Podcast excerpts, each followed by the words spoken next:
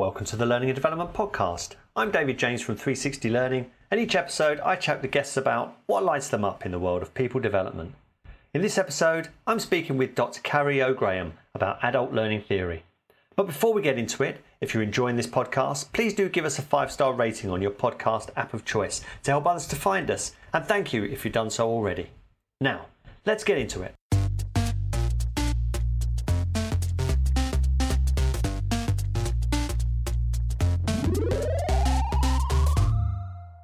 Carrie, welcome to the Learning and Development Podcast.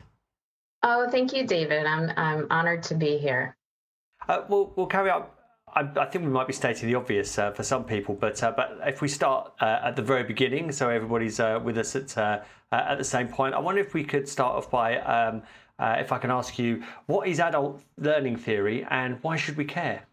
Yes, that's an excellent question. I'm so happy you asked. So, adult learning theory focuses on the understanding that for adults, the learning experience is much different than that of children. So, my work focuses on the improving the engagement of the adult learner, supporting their information retention, and then lastly, appropriately and accurately applying the skills that they've learned. And what adult learning theory does is is over the decades that the field has been in existence, it helps um, whoever the user is to employ best practices to achieve those three outcomes.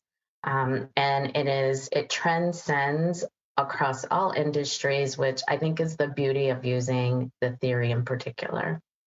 Um, uh, first of all, thank you very much, Carrie. I think that uh, the, uh, my own observation here, and I think that uh, that previous guests I would have had on uh, the podcast, uh, Donald Clark springs to mind, um, is that that learning and development, perhaps not all professionals are, are aware of of the importance of adult learning theory or what it is or or how they can utilize it. And I wonder whether we should flip that um, for the for the next question.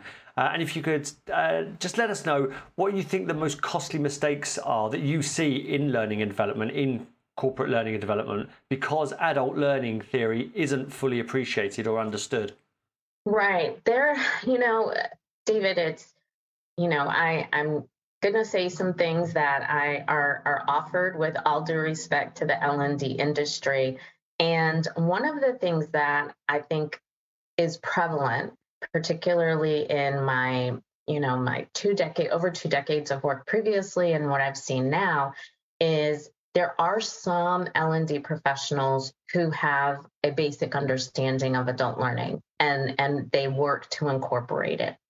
However, the vast majority of people who are working in the L&D space, whether that's their you know they're um, are identifying themselves as such or not, one of the things that they're not doing is they're not acknowledging who the learner is or who their audience is as a learner. And that's the very first conversation that I consistently have with my clients is let's not talk about the audience from the perspective of what they do um, or you know their for business owners their avatar their ideal client but rather let's understand who they are as a learner because if you can understand who they are as a learner, as you build whatever the learning experience is and the development experience, you're going to build it toward the learner, not toward the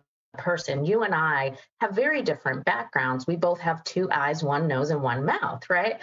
Um, but how we use those are very different. What our experiences are around vision, smell, and taste are different. And, and if someone were to ignore that we have different experiences or different visual needs, they're negating an entire um, element of who we are. And therefore, it, incre- it actually increases a likelihood of disengagement. So, one of the things that I, I am an advocate of is let's ensure that we are engaging the learner because if we can engage them in a meaningful way and meaningful for them, they're going to retain the information. And if they're retaining the information, they're more likely to apply whatever the knowledge or the skill set is. And so, I, again, a lot of people, or I would venture to say in the L&D space, have a lot to, to work with. However, um, I, I've, I've, what I'm seeing is that the the use of adult learning theory is oftentimes omitted from the development process. To lead on to my, my next question, we, we hear of and we uh, um, and we uh, uh, we explore uh, pedagogy and uh, and andragogy, which of course have uh, lend themselves. If I mean, I'm open, uh, opening myself up to uh, to not know what I'm talking about here. So so pull me up on it, Carrie. But but uh, but how um, people learn in educational settings and with andragogy in in higher education. But there's a big difference between education and the role of learning and development in organisations, and yet the two are often confused because they can look similar, and that's obviously the fault a lot of the time in the way that learning and development is set up with uh, with classrooms and uh, uh, and courses and classes, uh, but people in rooms guided by people at the front. Um, don't mask the fact that, that they have very different aims. So, what do you see as the biggest differences between adult education and the aims of learning and development? Yeah, well, you know, I'm so happy that you bring up the point about pedagogy as well as andragogy because there is a distinct difference. And you're right. Oftentimes, um, people in the L&D space or you know in the coaching space and consulting space, they work from a place of what either they've experienced or what they've seen, and that is often, as you identified, a you know an audience, uh, all facing forward with one individual in the front who is the all knower of knowledge, who is bestowing it upon them. And that is a nod to pedagogy and how we treat how we teach children. Um, if you look at it from one of the assumptions about adult learners, children do not have a, a, lengthy life experience. And so therefore they're not drawing on other, you know, on their past experiences, whereas adults, we are. And so that frame, that environment of let's all face forward, sit still, you know, and consume information it doesn't work for the, the vast majority of adults. However, in the L&D spaces, if we consider that learning does not have to happen in a formal setting, a classroom, it can thrive in an informal setting. If we think about mentoring programs, leadership programs, yes, there is some level of let's teach a new concept. But where the retention and the application comes in is let's provide these individuals, these adults with real life experiences that they one can draw their life experience to to navigate the space, sort of problem solve.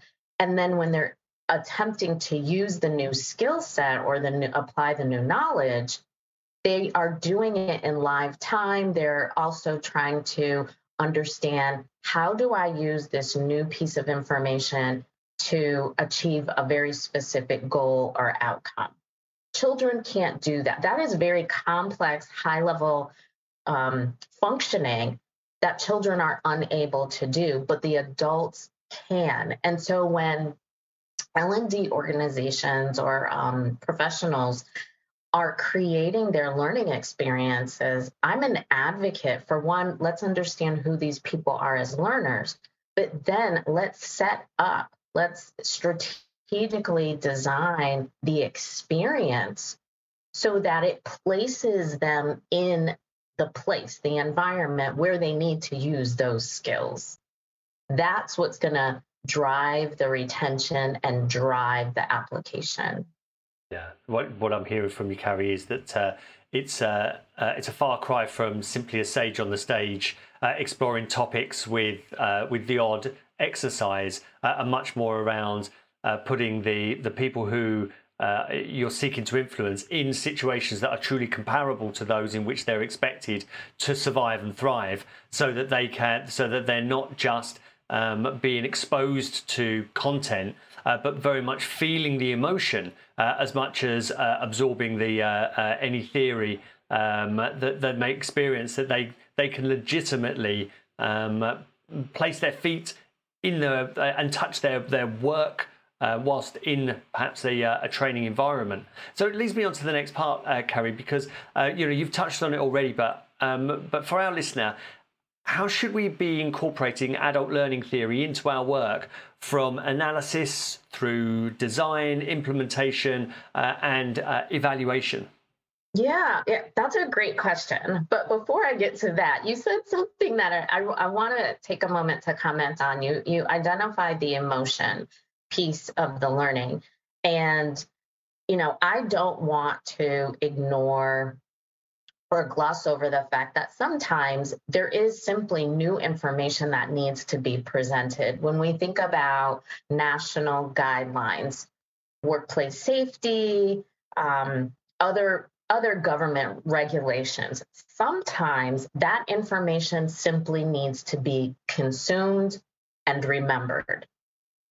It may not always be exciting. However, there is a way to have those conversations. Um, you know, one of the con- one of the conversations that you can have with someone to make sure that they are in fact retaining the information is to talk about well, how does this new piece of information compare to what you've previously done or what you previously understand? That makes it real for them. That makes it meaningful for them. And and to that point, there's also the emotional piece, right? Like, well, what are your thoughts on this? If it's a government regulated guideline, what has been your, let's have a conversation about your experience with it. Does it, do you see it as a viable option or not? You know, so on and so forth. So there's one, the opportunity for problem solving, which adults are, are, are pursuing there's also the, the sense of acknowledging the individual. As all humans, and particularly as adults, we want to be acknowledged in our work. So that's another way to do that. But I also talk um, pretty lengthy about the softer side of learning, and that's the the use of emotion, the use of um, feelings and memory to support learning. I am not a proponent of using shock, you know, or um, triggering comments as a way, a negative way to get people to remember things based on their emotions. But if you, you know, there are instances where having people think about if we're going to talk about workplace safety, do you all remember the explosion at such and such? What was the human impact of that? you know, we are a family in this organization. We don't want, you know, those to have an, an instance like that. And so there is a way to incorporate the human experience and the human emotion in getting them to engage with the new information getting helping them retain the information and then there's a likelihood that they're going to apply it yeah, which sounds similar to uh, Nick Shackleton Jones's um, affective context model uh, of learning, where you know where people will have a significant emotional event, as you say. You don't. It doesn't need to be shocking, but uh, but it's gonna it's gonna be jarring to an extent that it's gonna uh, be different from the norm. And I get what you're saying about uh, about regulation as well, uh, Carrie, because in uh, there have been too many examples I've seen uh, and experienced, both as as an employee having to do compliance training and and a learning and development professional as well, where um, there is very dry compliance training, which is a legal interpretation of what was an incredibly exciting situation. I mean, when we introduced uh, the uh, the UK Anti-Bribery Act, uh, in the UK, the training I saw for it was dreadful. But you imagine how exciting, like even like the, the criminality behind the regulation was. But but learning and development uh, in in this setting, when I was at Disney, decided to interpret the law instead of uh, find a way of, uh, uh, of, of animating or amplifying the rationale behind the law. So we went through the most, the driest, and you know we're talking about emotion here. It didn't need to be shocking. It was dry and completely forgettable uh, training. But but what was behind it was really exciting. And just imagine, and you know, there have been instances where I've worked with organisations where you take something like GDPR, and this is a real life example where you had. Um, uh, the the HR team actually commissioned a video where somebody said,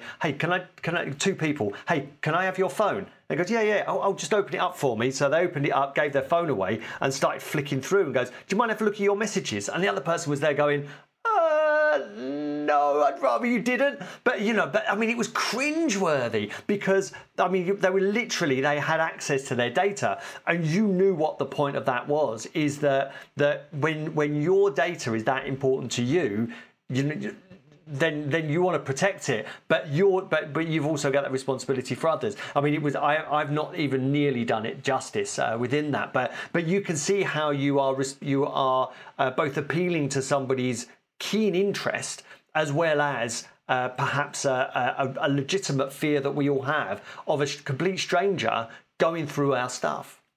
Absolutely, absolutely. And and David, one of the I I always share this story, um, and and it was the turning point for me in in doing adult learning work.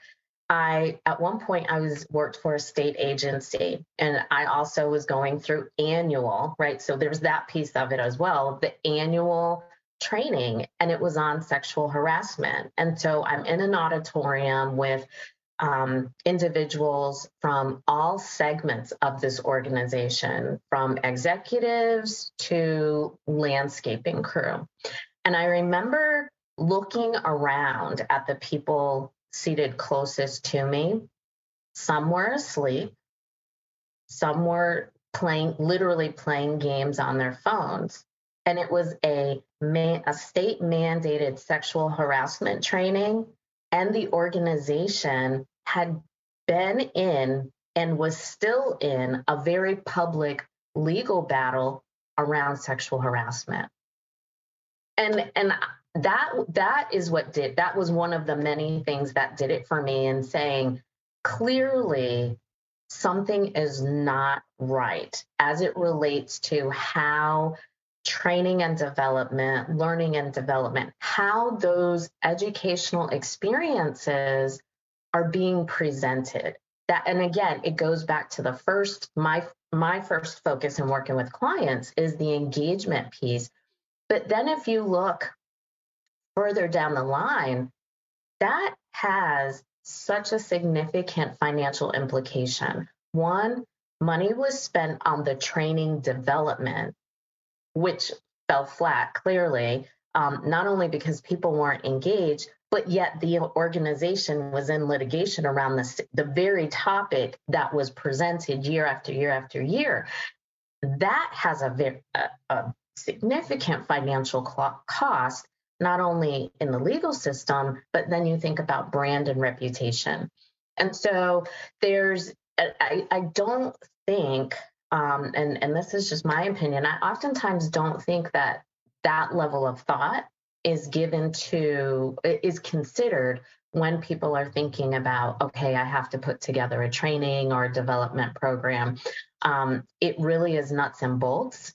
There, I view it as pretty basic, and and the the use of adult learning theory that I use it's it's simplistic. Um, there are instances where we need to dig deep and it's used at a high level, but for the average um, business or organization, simply giving consideration to the basic assumptions about who adult learners are is key. So we've got they use their um, rich life experiences in their learning. Adults are self motivated, are internally motivated, right? That's a driving force. We are all problem solvers. We seek, if you think about who's in those leadership development programs, it's employees that want their career to go upward. So there, you know, there's that. Then there's also the change in social role. And that was something that I identified was really clear with all of the shutdowns associated with COVID. If you think about it, how many individuals are, you know, they have little ones at home, they send them off to school in the morning, they themselves go to work, they come back together in the afternoon. But now you have individuals who are attempting to do their work while they are also attempting to homeschool children. That is a change in your social role. And so, as the L&D professional, if I'm creating this hour long training for the employees and not giving consideration to the fact that, wow, during this COVID shutdown, many of our employees are probably also trying to navigate homeschooling.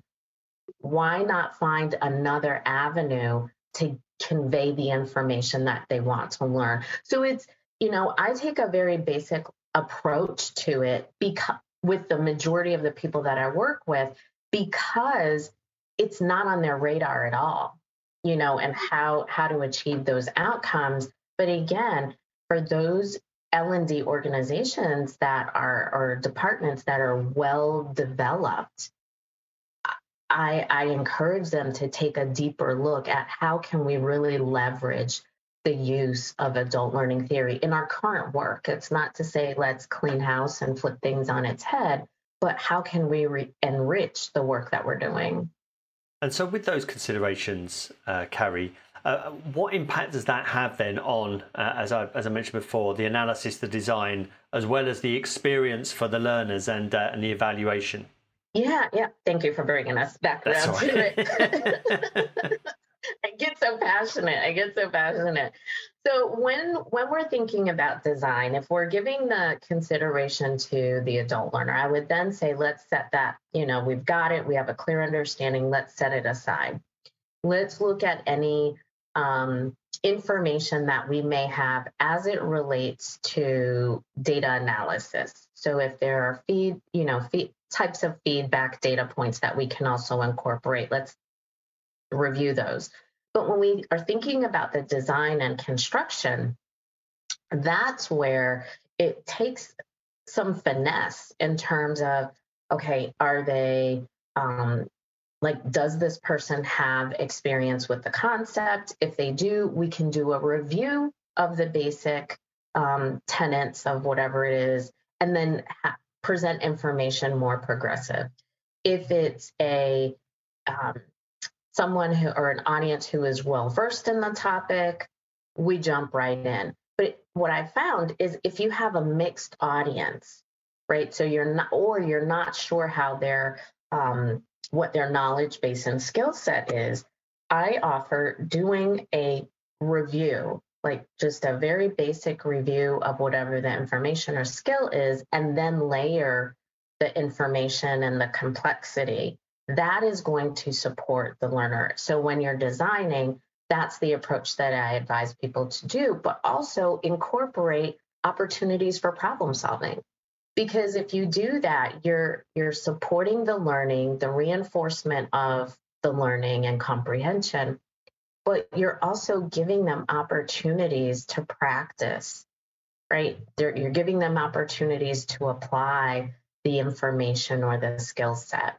And so when we think about design, that's how I leverage using adult learning in the design. It's let's look at who they are and build to that, you know, whatever the content is or the skills are, build to that, and then incorporate realistic practice opportunities, problem solving opportunities. And then when we, you know, when we then say, okay, go off, do your job, and um, apply it with the expectation that it's done perfectly, if you've used that approach, there's an increased likelihood that you will get the return that you are anticipating.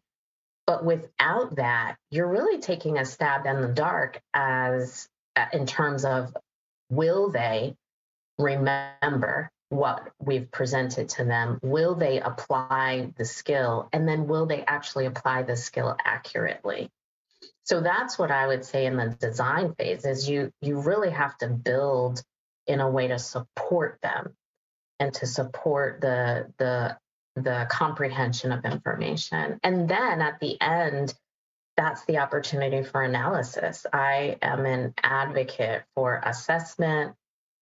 Um, the uh, qu- quantitative assessment is critical. You know, the qualitative feedback is is helpful, but if you're thinking long term, using a quantitative assessment of learning is it's absolutely mandatory. Thanks, Carrie. Um, of course, I can see how that would uh, would benefit the, uh, the face to face experience, and uh, and as and as the, the shift to virtual, uh, certainly in the last couple of years. Uh, but e-learning has notoriously low engagement rates.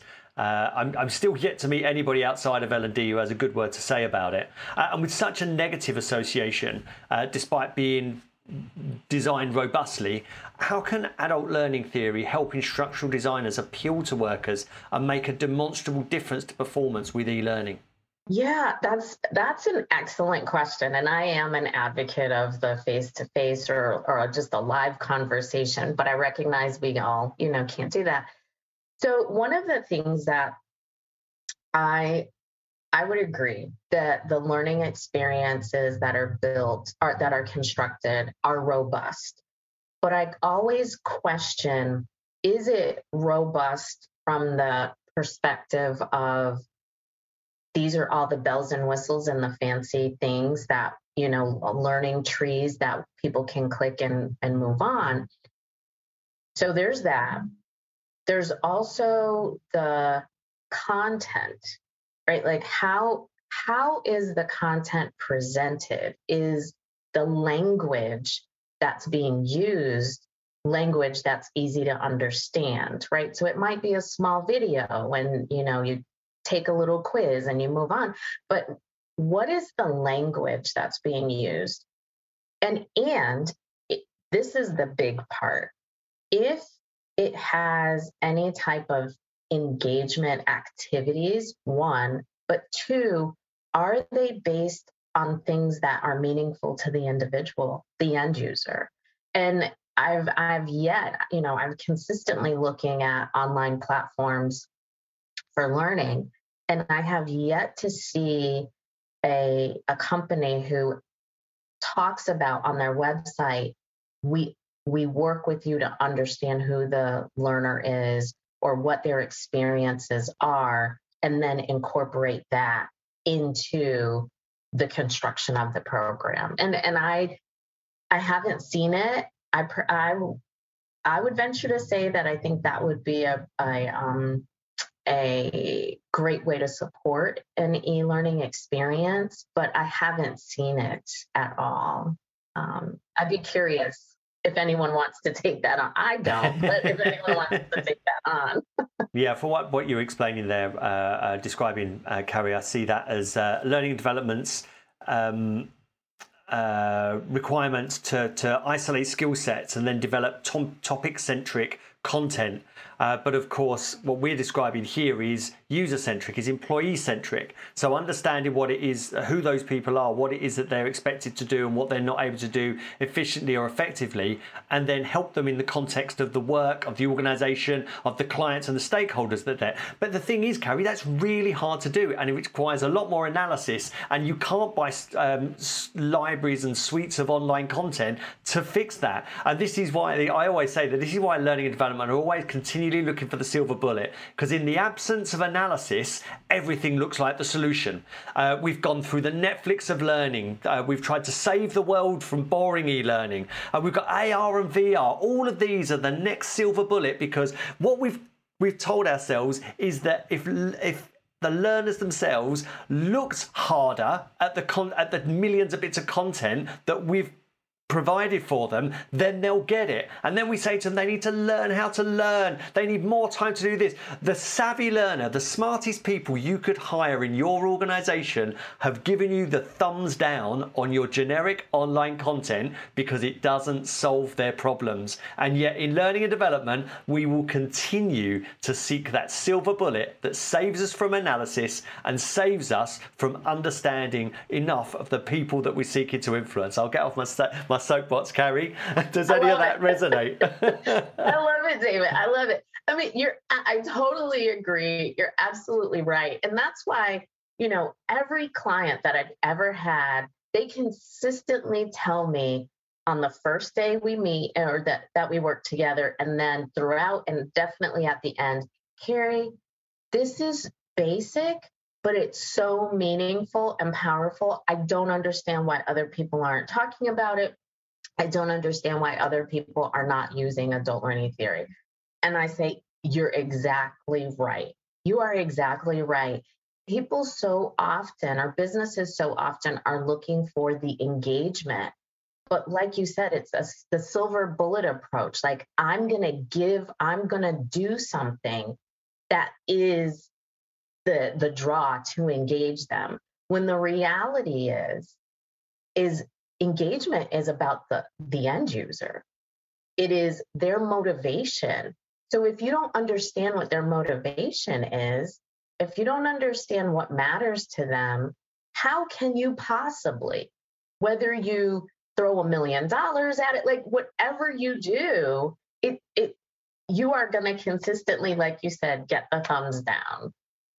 Like it, it, and and and the sad part about it is businesses spend so much money in all of the bells and whistles and all all of the arsenal of silver bullets.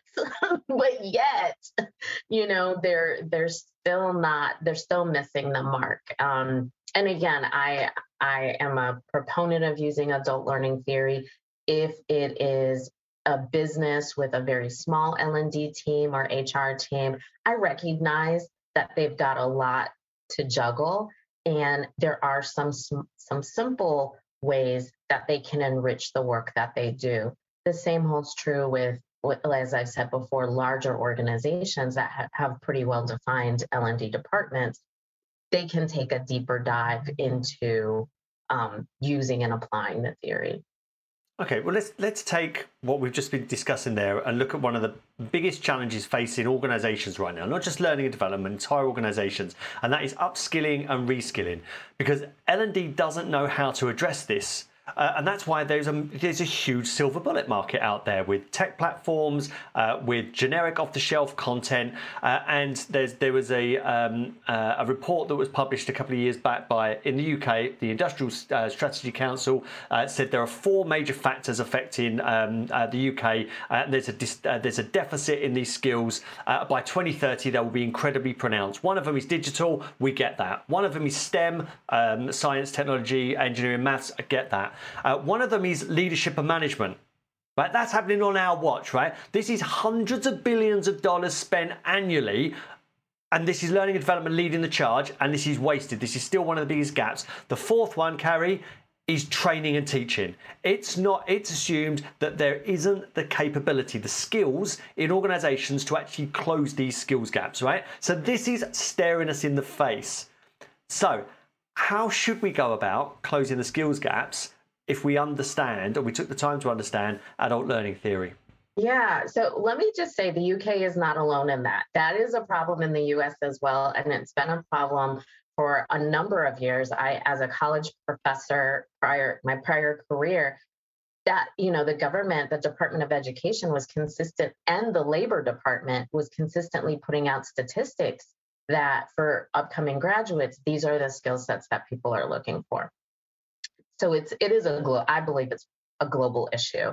That aside, I would say that you have to give thought to what is the outcome. Like if you're in the L&D space, what is the outcome? One of the reasons why I chose to go into business for myself is I can my entire career I worked under managers who didn't know how to manage.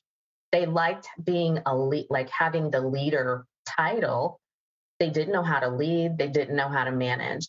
And I always think, how do these people get in these roles? Like politics aside.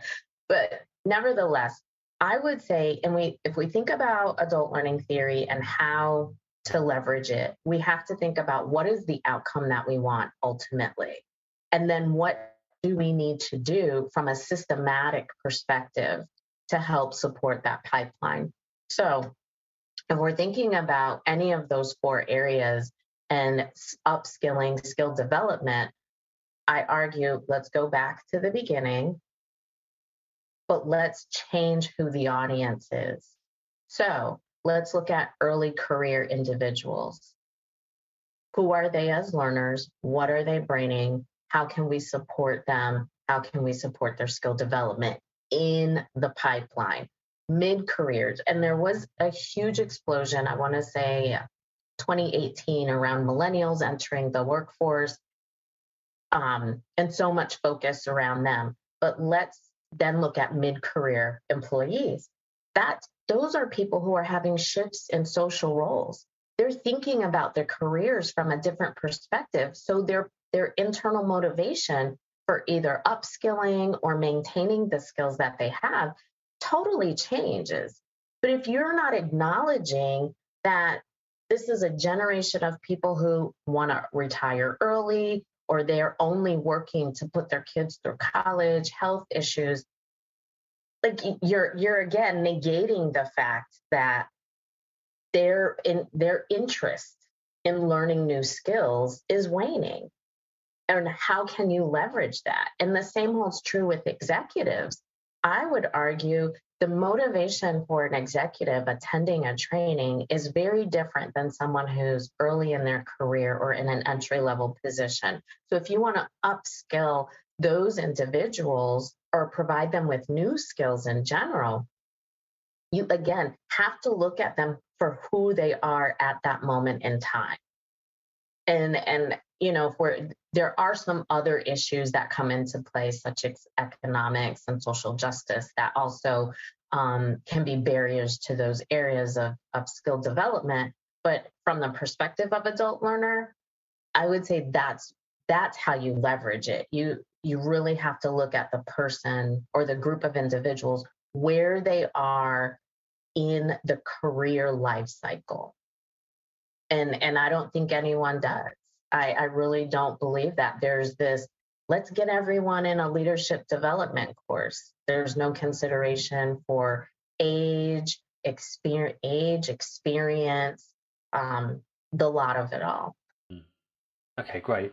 Well, Carrie, as we come to the end of uh, this conversation, if the listener wishes to get a, a better grasp of adult learning and incorporate it into their practice, what can they do today to uh, to get started? Yeah, I would say so. Aside from visiting my website, because there's some resources there, drdrcarriegraham.com, there are resources there.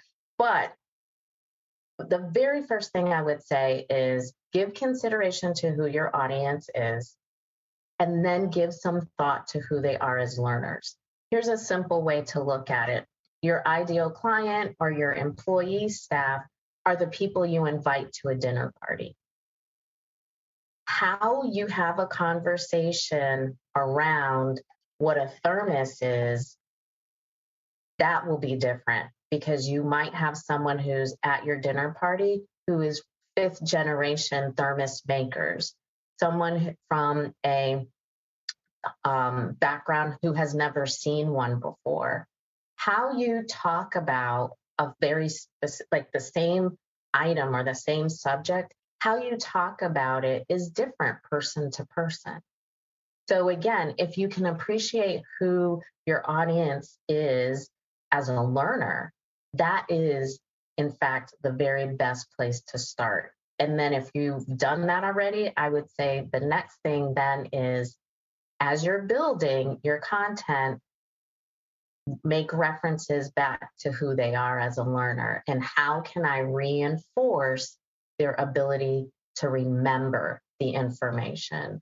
And equal to that, what can I do? What activities can I give them that will reinforce information, but also give them opportunities to apply the skills or apply that information. So I, I always say go for improving engagement, not with a silver bullet, but with understanding who they are, and then help increase their retention and then also help with their skills application. Three things very I'd like to say very easy, but they can be challenging. Great. Uh, and Carrie, if people wish to connect with you or follow your work, how best can they do so? They can do so on my website. So again, it's uh, drcarriegraham.com, and I spend my time, my social media time on LinkedIn, but the best place to, even if you'd like to schedule a um, chat with me, my website is the best place to do it. Wonderful. We'll put some uh, some links in the show notes. But all uh, left for me to say, Carrie, is thank you very much for being a guest on the Learning and Development podcast. Oh my goodness, David! Thank you so much for having me. I, I, you know, here in the states, it's in the morning, and so you got me all riled up talking about uh, adult learning and L and D. So thank you so much for the opportunity to spend some time with you and your audience. It's always useful to step back and explore foundational theories on learning and map these to our priorities working with clients. And so I hope this provided you with some useful insights for your own reflection. If this conversation has whet your appetite for good quality L&D chat and you'd like to get involved, you can now join the L&D Collective, of which I'm an active member. Join me and hundreds of L&D peers via the link to the L&D Collective in the show notes. And if you'd like to get in touch with me, perhaps to suggest topics you'd like to hear discussed, you can tweet me at David in Learning and connect on LinkedIn, for which you'll find links in the show notes as well. Goodbye for now.